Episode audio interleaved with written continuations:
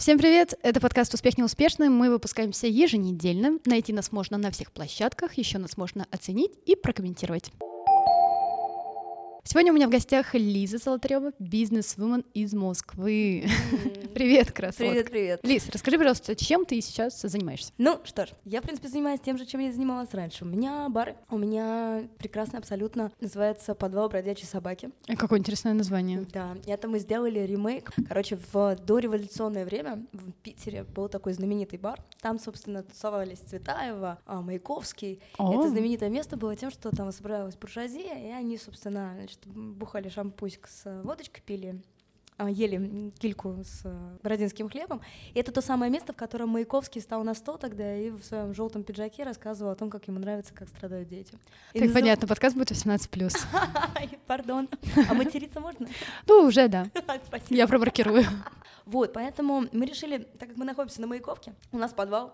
Один бог велел сделать из него ремейк подвала бродячей собаки. В Питере у них тоже есть такое заведение, но они жалкоподобие, мы крутые. А там как бы айдентика, все соблюдено. Люди понимают смысл и философию, которую ты Мы вкладываешь? сохранили, это, короче, действительно, это бывший раньше, это раньше был э, доходный дом, это дореволюционное здание. Мгм. Там мы сохранили полностью весь кирпич дореволюционный. У нас, а, ну, как бы камин Ну, не вайб сохранен. чувствуется. Вайб чувствуется. Мы по кусочкам собирали мебель на Авито. Вот, собственно, это вот одно заведение прекрасное, а второе у меня есть э, классный проект м, шутливый. Это чисто для, для моей прекрасной души.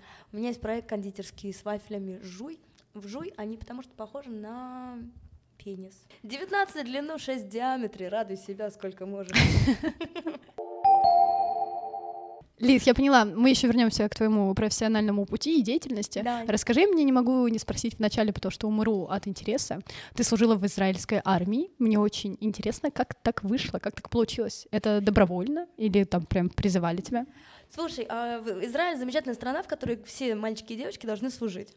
Вот, поэтому в 18 лет я получила повестку, я 18 лет на тот момент я училась в Англии в школе, мне дали отсрочку на год, Мгм. вот, а потом в 19 лет а, меня призвали в армию.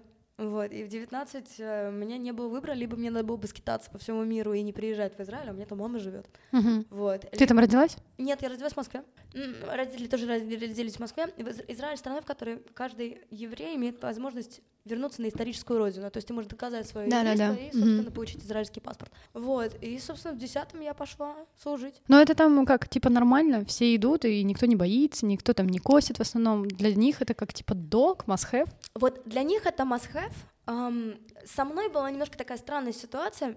Я до этого всегда, да, мы ставили мне песню «Статус-кво», «You're in the army now», и это было всегда шуткой, да, ну, то есть э, пожали, как бы, и все, и перестали. А в итоге, когда я туда пришла, когда меня призвали, я пошла на курс молодого бойца, да, было прикольно первое время, там, бегать от столба к столбу, э, постоянно ходить с автоматом, но проблема заключалась в том, что армия, она найдет, она найдет задание для каждого человека, вне зависимости от того, кто он. Я, например, в итоге оказалась э, на одном, ну, в одном в соседнем в смежном отряде с мальчиком, с, э, который служил с аутизмом. Мгм. То есть в армии можно даже с аутизмом, все нормально, они везде найдут для тебя применение. А как не- э, при каких условиях нельзя? Ни при каких. Ну, Серьезно, есть даже инвалиды, Не, ну- многодетные. Вот э, девочки, если они замужем либо рожавшие, они не идут в армию. Оу. Ну, то есть есть был у меня такой, э, такая, такая, такая опция, но я посчитала, что, наверное, это Ну, слишком да. странно.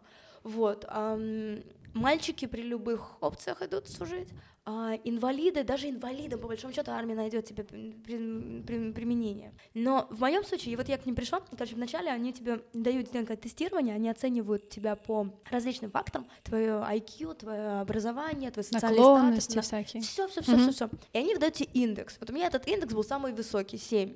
Это как категория А сейчас, наверное. Самые, типа, те, которые при здоровые, этом, э- классные. э- э- не, не, это а, не считая здоровья. А, я поняла. Вот, индекс, выдает, индекс здоровья выдается отдельно. И вот у меня индекс 7, вот этот вот, который оценивает тебя, а э, уровень секретности 0.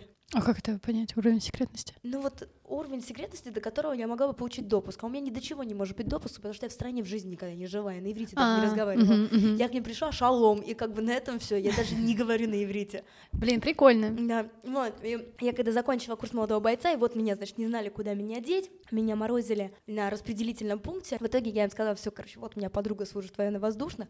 Там логики, честно, у меня было очень мало. Я решила, что бежевый идет мне гораздо лучше, чем хаки, поэтому мне надо военно-воздушные.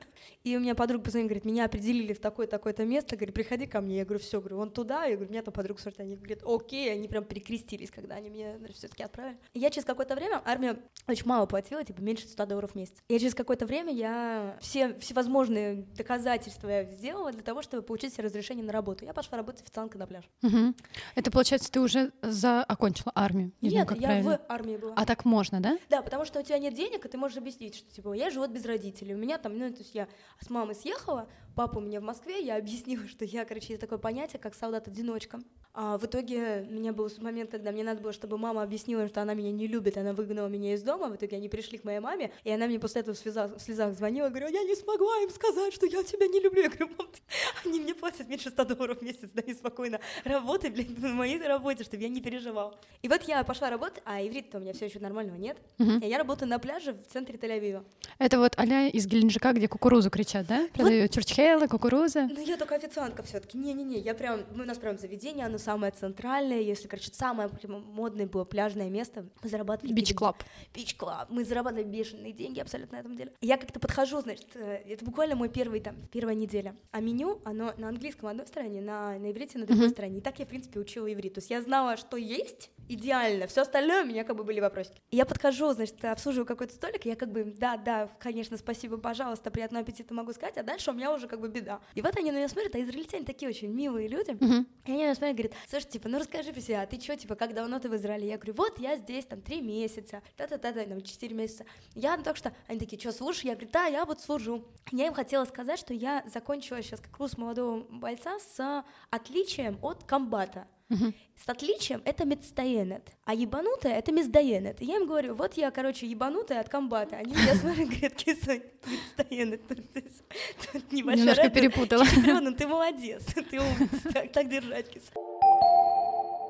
Расскажи, пожалуйста, ты в 14 лет в Англию уехала? Да. Одна? Да. Как так получилось? А, мои родители хотели на меня лучшего, они дали, они хотели дать мне лучшее образование, и, в принципе, это было крутая Ну, тебе это объяснили, и ты нормально к этому отнеслась, да? Ты знаешь, мой папа, он вообще, в принципе, мало чего когда-либо объяснял, он просто доводил... Так, точнее, не так. Мой папа прекрасный манипулятор, он мог объяснять мне таким образом, что там вариант ответа только А, и все mm-hmm. остальные варианты ответа, они ну, точно мимо. И мне объяснили, что как бы если я хочу жить и не быть дворником, а меня с четырех лет папа пугает тем, что я стану дворником сначала, если я читать не научусь, потом еще что-то. Короче, вот эта дворничья история, она... Мне кажется, это, знаешь, тоже такая классика, мне кажется, родительская, всем так говорили. Ну да, мне еще просто добавляли потом в процессе агонии, что если Э, что каким там дворником нет, я буду говночистым, потому что дворникам дают социальные квартиры, а мне нет.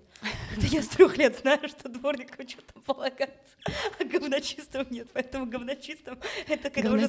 Да, да, я не знаю, где им. Еще же, ну, как бы, вот, вроде как по семантике и по тому геологическому древу, который мы проводили анализ нашей, нашего рода и моей фамилии, Золотарёвы — это, ну, ювелиры. Но вообще золотарь — это унитазный дел мастер, это говночист, поэтому каждый раз мой отец орал, что я буду оправдывать фамилию.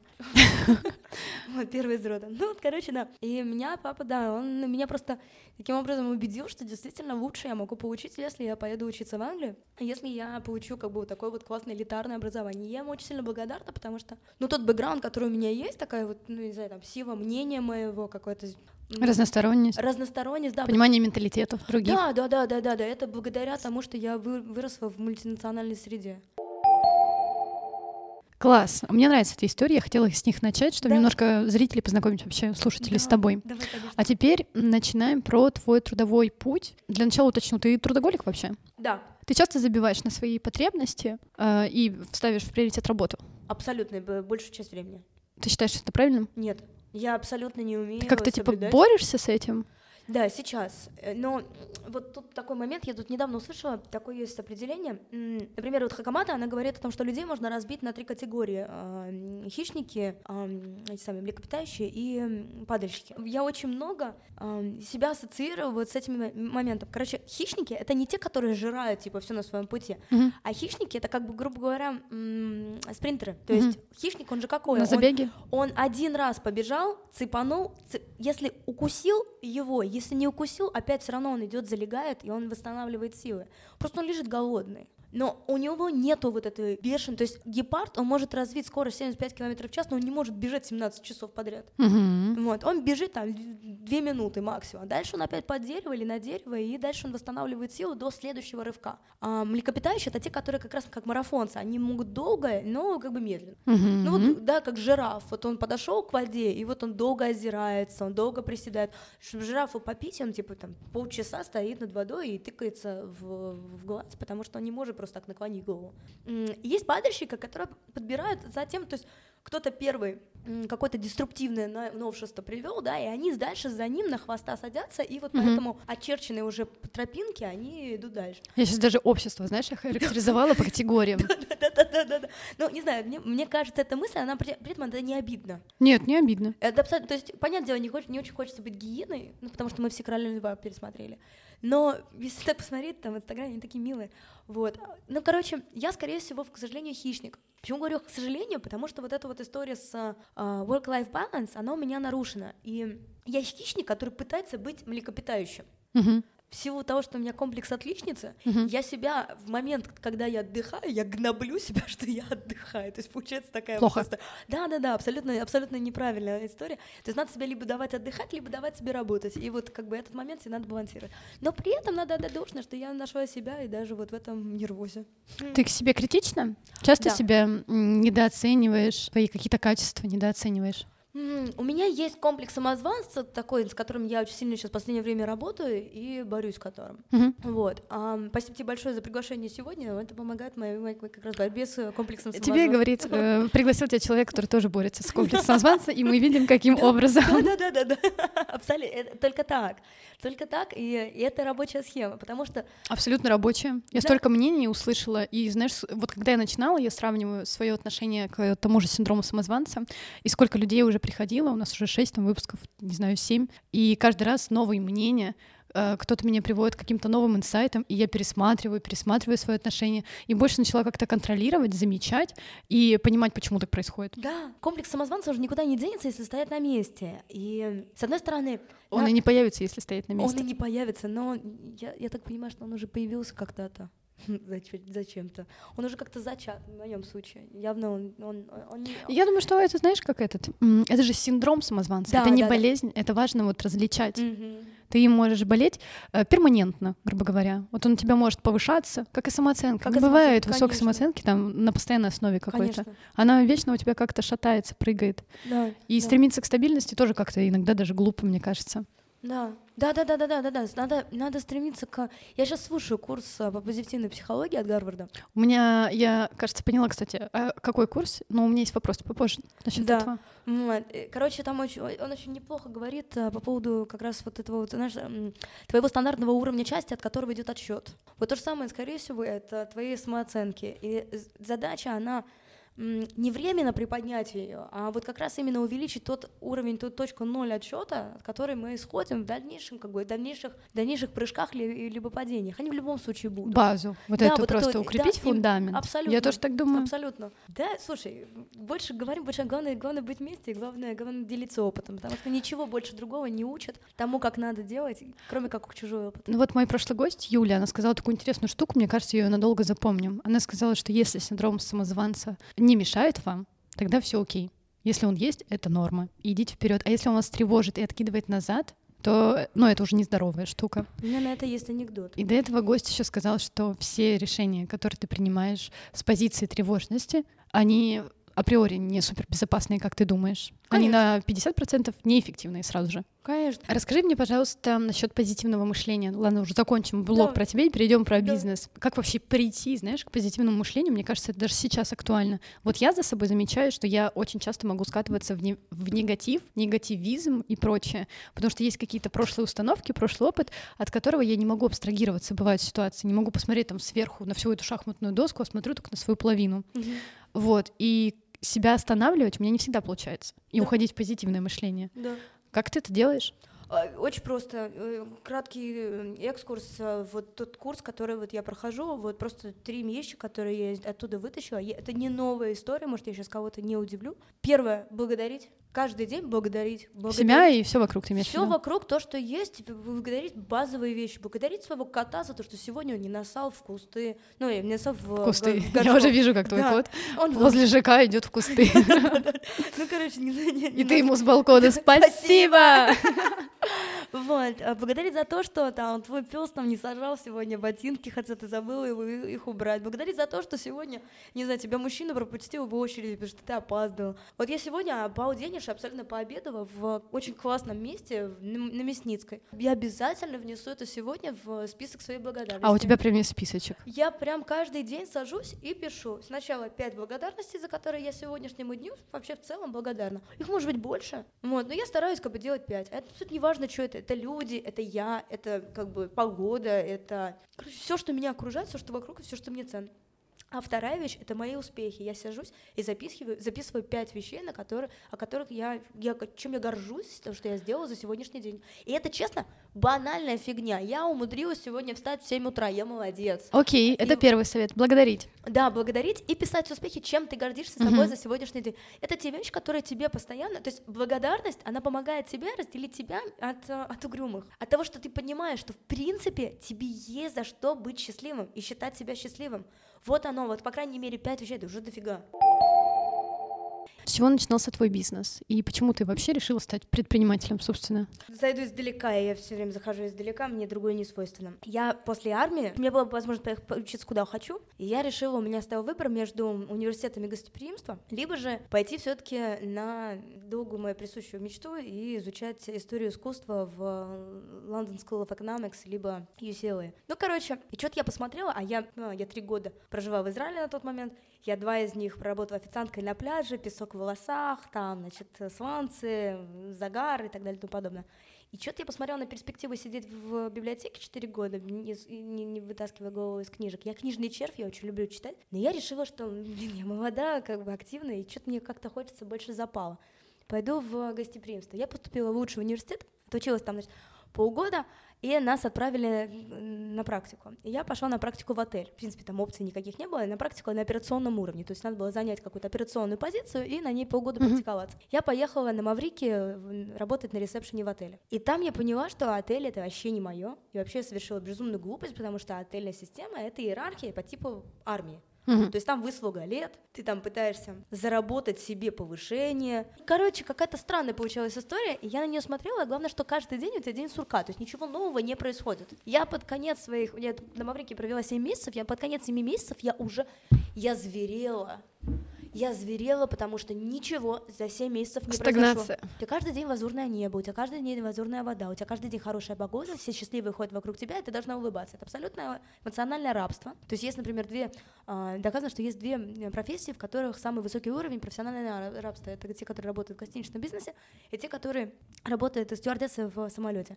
Она вне зависимости от ситуации, а у нее вообще ужас потому что он ее лапает, может лапать за задницу, обзывать и так далее, она всегда должна улыбаться. Но сейчас, кстати, там вроде поправочки вносятся, к ним более лояльными обещают быть. Но ты понимаешь, что она пизнуть ему по лицу все равно не сможет, потому что в случае чего он устроит панику и откроет дверь, например, в самолете, и все умрут. Ну да. Поэтому она не может. Короче, я посмотрела на эту всю историю, думаю, нет, не мое. Пойду в, в банк. И я начала, я взяла major на финансы, я делала исключительно все, что касалось финансов, хедж-фонды, короче, все вот эта история, причем мне это нравилось, у меня хорошо получается математика, я круто работаю с Excel. И я закончила университет, пошла, приехала обратно в Москву и пошла работать э, старшим аналитиком в бутиковый инвестиционный банк. Ну, короче, я там проработала год, это 17-й год, 17-й год был очень классный, но фишка 17-го года заключалась в том, что тогда как раз с Россией были объединены терки, и э, никому из зарубежных стран вообще не было неинтересно никакая никакая из э, российских компаний. А мы занимались слиянием и поглощением. Обычно мы сливались или поглощались иностранными компаниями. Uh-huh. И вот я год работала по 14 часов в день в Сити, смотрела на закаты рассвета моего любимого города, при этом абсолютно его не знала и э, ничего не продала. Ну не потому, что я какая-то плохая, а потому что просто рынок такой. Ну вот ситуация такая. Я выгорела. Я в первый раз в жизни я поняла, что я прям выгорела. И Иногда, в моем случае, это абсолютная точность, абсолютная правда, надо достичь дна для того, чтобы оттолкнуться и... Конечно, это вообще правда всех, мне кажется, надо это понимать. Да, да, да, и надо в этот момент не расстраиваться, а просто дать, то есть сейчас, например, вот именно в этом моменте я прекрасно с собой работаю. Я прекрасно знаю, что если начинаю посылать, грубо говоря, я это называю посылать в космос, но, но я просто начинаю работать с собой, прочувствовать себя и ощущать, насколько я, как бы, к чему я склоняюсь, где я могу цепануть вот эту ниточку для, для того, чтобы э, начинать развивать что-то еще, mm-hmm. чтобы стартануть с чем-то еще. И я знаю, что она ко мне всегда приходит. Просто надо иногда время, нужно иногда чему-то открыться, что-то изменить, э, не знаю, куда-то съездить, что-то посмотреть, ну, то есть открыть глаза пошире. И вот я начала открывать глаза, и я написала бизнес-план, и я решила, что все очень здорово, дядя это очень хорошо, но работать на дяде мне очень сложно. Очень любила вино, я хотела открыть винный бар, и я открыла гастробар. А потом как раз вот начались метаморфозы. Я, я открыла его с безумнейшей арендой, с безумнейшим... Эм, ну, короче, тумаков я от этого дела получила и опыта колоссальнейшее количество, потому что очень много вещей, на которые я м, не обращала внимания. Главное, что за все четыре года моего обучения в именно профессиональном университете, именно по этой истории, нас обучили абсолютно всему, Кроме таких вот софт-вещей, как а, выбор локации, но как они могут подсказать мне, как выбирать локацию в Москве, например, да? И я открыла заведение, я, меня никто не знал, у меня не было никакого пиара, я считала, что он вообще не нужен. Я сама тренировала команду, получилось так, что, грубо говоря, все, что у меня было в заведении, это все нашла я. Uh-huh. Дальше поиск людей, это тоже классно, но, но при этом в большой машине это всегда проблематично, потому что одна цепная реакция, она молниеносна вообще. Вот, но при этом это очень круто. И дальше мы мне заведение начало метаморфизировать. Я поняла, что в один момент, что у меня получается гораздо лучше вечеринки, чем что-либо другое. Я решила на, на том, что лучше, и остаться. Угу. Вот. И... Ну и все было успешно, как и я у помню. меня замечательно, абсолютно. Я, я трясла все Петровка, главное, что мне так это здорово получалось. Все смычилось. Все смычилось, да. Если бы не ковид, вообще было бы все здорово. Так, ну я структурирую этот блок, Да. скорее всего. Получается, ты у нас пошла в бизнес, потому что пришло понимание, что ты хочешь, чтобы ответственность была исходила от Полностью. тебя. Да, и получается, ты у нас открыла белку бар в очень модной локации с дорогущей арендой и сама все сделала, сама все нашла. Да. Потом пришел ковид, и, как я понимаю, случился обломчик, да? Слушай, пришел ковид, ковид был жутко тяжелый, но в первый ковид как бы все было ок, потому что мы просто закрылись и затянули пояса. Потом после ковида была тоже жопень, потому что в жопень, потому что нам, нас открыли, но нас, нам разрешали работать, там внутри нельзя, на я улице помню, там можно. вообще для Там общепитов вот были странные эта правила. Вот история, да, то есть общепит как а, зло, ядро вот этого зла, который распространяет вирус. При этом никаких каникул, никаких этих Ничего. не особо, да. Ничего, а потом в итоге я столкнулась с тем, что когда э, запретили работать д- после 11, ну что вообще как бы маразм, на мой взгляд. А, я помню. Блин, это уже, знаешь, какой-то из прошлой жизни, как да, будто да, вот да, эти это ограничения. уже не Сейчас уже, да. Да, да, это Смертельные болезни, да? Да. Не. Этот мем, да, по поводу того, что ты как-нибудь э, засунешь руку в карман и осенней куртке и найдешь там старую маску и Да. ностальгически улыбнешься, поправляя брони- бронежилие. Да, да, да. Вот это история. И да, и тут как раз начались проблемы с, эм, с каникулами, не каникулами, потому что мне мои там, значит, арендодатели, они мне сказали, слушай, это твоя проблема. Спустя два года того, что я у них сидела, они мне сказали, слушай, твоя проблема, что ты ночное заведение. Я говорю, ребят, ну, как бы я два года ну, исправно все, все заношу, поэтому, может, как-то поймем друг друга. Они говорят, нет, знаешь, нас вообще как бы все, дело не волнует, поэтому не можешь работать, не работай. Скажи мне, пожалуйста, ты сейчас занимаешься кондитеркой Да. и занимаешься баром, только немножко в другом направлении. Да. Не танцевальная история. Нет, не згодна. Да, более такая душевная, мне кажется, джазовая. абсолютно. А что делать сложнее было? Вот сейчас заниматься кондитеркой или бары? Нет, эм, баром было сложнее, потому что бар у нас спикизи, и мы хотим его оставить в этом формате. И очень сложно, и мне очень повезло, что просто мой партнер, с которым я работаю, это ее помещение. То есть у меня не О, было... супер. Да, да, да, да, да. То есть тут как раз у меня уже перестройка была вот этих всех моментов. И теперь в будущем я всегда буду смотреть первый твой каст. Вообще, как предприниматель в общепите, надо в первую очередь смотреть на косты по, по аренде, потому что они у тебя идут константой, и они у тебя не меняются от того, э, как у тебя больше людей, меньше людей. Мгм. И тут очень сильно повезло, потому что, потому что ее нет. Ну, то есть, как бы, понятное дело, что ей все равно надо что-то заносить, но в любом случае это снимает вот этот прессинг того, что можно было отдать больше времени на развитие. Скажи мне, пожалуйста, какие у тебя есть главные инсайты в бизнесе? Вот топ-3 Мгм. Надо брать всю ответственность на себя, так как ты рулишь. рулишь. Мгм. Это все ты. Самое интересное, что вот все, все эти года, что я работаю, занимаюсь вот этим делом, э, особенно в общепите, такая популярная вещь, я не знаю, кстати, я не помню уже, как в офисе, но я помню, что когда я работала в офисе, у нас было немножко по-другому. А вот в общепите это постоянно сплошь и рядом история. Ты приходишь, говоришь, пропало 5 килограммов сыра, где 5 килограмм сыра? Приходишь к чуваку, который ответственный за сыр на кухне, говоришь ему, где 5 килограмм? Он говорит, не-не, это не я. Это, говорит, ко мне не обращаются, это типа старший по СМИ. Ты приходишь к нему, говорит, не-не, это не, не я, это ты к менеджеру. Ты приходишь к он говорит, не-не, это не я, это менеджер. И дальше у тебя по цепочке доходит в итоге до тебя. И ты понимаешь, что сыр украла ты, а ты сыр не крала. И думаешь, да ладно, хрен с ним, ну я, значит, украла сыр. Ты должна принимать какие-то решения уже исходя от того, что ты украла сыр сама у себя. Хотя ты этим не занималась. Надо просто пресекать весь процесс изначально на корню, чтобы нельзя было это сделать. А, все перекладывают ответственность. В итоге все равно ответственность падает на тебя. Uh-huh. Это раз. То, чему я в процессе до сих пор учусь, это момент делегирования. Нельзя oh. все сделать самому. И какая бы я восьмирукой Шивой ни была, к сожалению, ты не можешь. Человек, один предприниматель, он не может быть и бухгалтером, и маркетологом, ну, и пиарщиком, и так далее и тому подобное. Очень многие считают, и очень я вначале считала, что я могу многие эти роли принять на себя, потому что, ну что, у меня 40 транзакций по компании проходит, ну что, я отчетность не сдам, сдам, конечно. Ну, а, понятно, да, как это работает. И начинается вот это вот, а в итоге ты просыпаешься, и у тебя с 7 утра, у тебя твоя магия утра заключается в том, что ты просто по квартире бегаешь с, горящей жопой. Горящей жопой и выпученными глазами, и не понимаешь, куда тебе вообще деваться. Делегировать это искусство вообще, если честно. Абсолютно один в поле не воин, а главное, что вот этот, а, это второй скилл, это скилл предпринимателя, то есть одно дело это делегировать, а другое дело это кому ты делегируешь. Да, находить людей. Находить правильных угу. людей вокруг себя и не очаровываться, и не, а, не влюбляться по, по одежке, а именно иметь возможность правильно отсеивать ненужный шлак и э, вокруг себя создавать правильную экосистему. Мы познакомились с тобой как с предпринимателем, мне кажется. Нам удалось, я думаю, раскрыть какие-то главные инсайты и как ты мыслишь.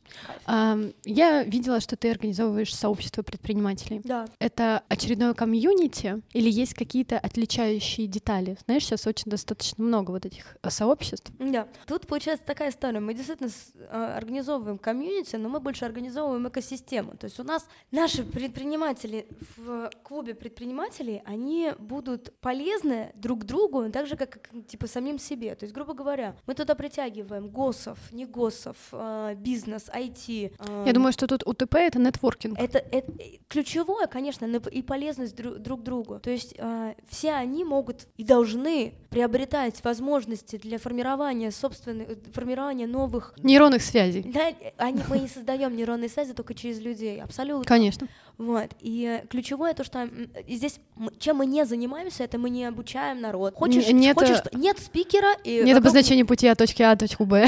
Нет спикера и слушайте меня бандерлоги, мы слушаем тебя К. Вот это все истории мы хотим как, ми... как, можно больше. Наоборот, сейчас мы проводим наши встречи в формате вообще бизнес-спиддейтинга. Пришли, познакомились, я Вася, я Петя. У меня нефть, а у меня логистика. У меня, У меня виски, Давай дружить. Вот, да, у меня виски, у меня кова давай дружить, все, слились в один стакан, побежали делать вместе дело.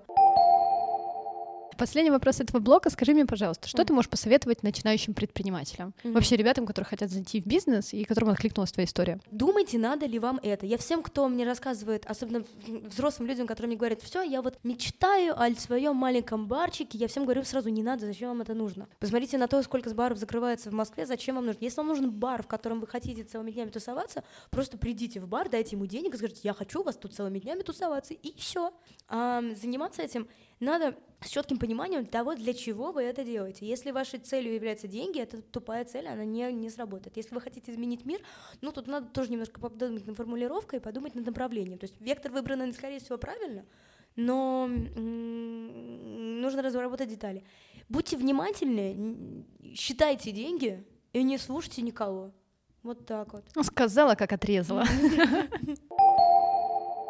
Спасибо тебе большое за беседу. Спасибо тебе да, большое, мне было очень интересно. Мне кажется, пролетело все на одном дыхании. Спасибо большое. Ребят, продвижение подкастов сложная штука, поэтому будет очень приятно и круто, если вы поддержите нас и совершите все манипуляции сердечками и классами.